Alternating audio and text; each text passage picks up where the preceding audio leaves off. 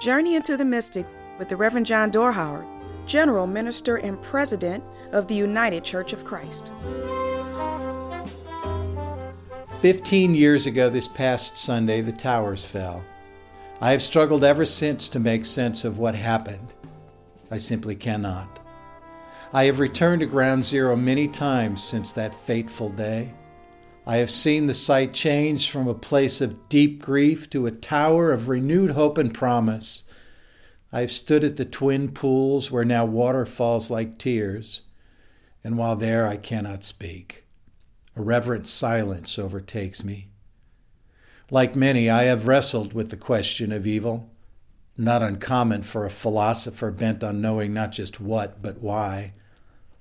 It's one thing to wrestle with such questions in the quiet of one's study. It's another thing to come face to face with the presence of evil and witness its devastation.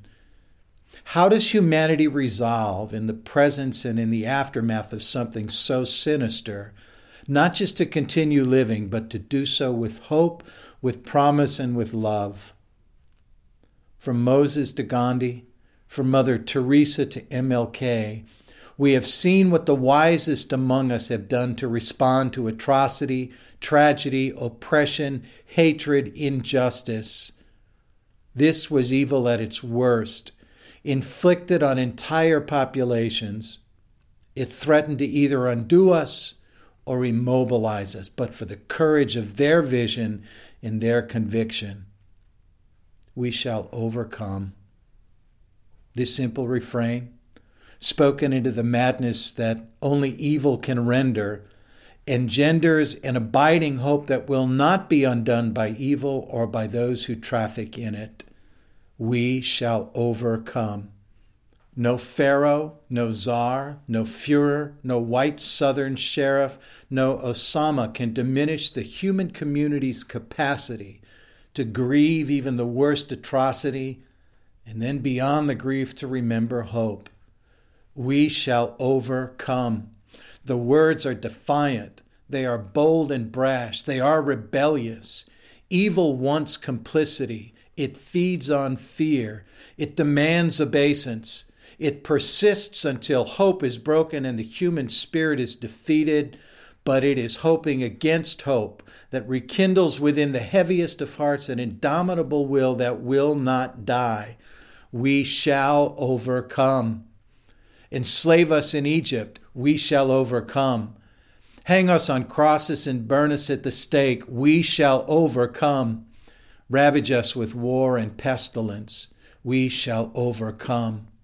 Force us to the back of the bus, deny us basic human rights, sic guard dogs on us, we shall overcome. Terrorize us, we shall overcome. Today we remember Tomorrow we hope. We cannot be defeated.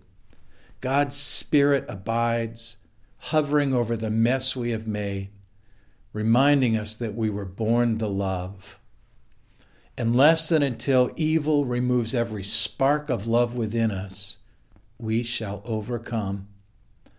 Endure, beloved, endure, and know that every step of the way sound and solid or uncertain and tentative, she abides, that Spirit of God rekindling our hope as we journey together into the mystic. Into the Mystic is brought to you by the United Church of Christ. No matter who you are or where you are on life's journey, you're welcome here. Find us at ucc.org. You.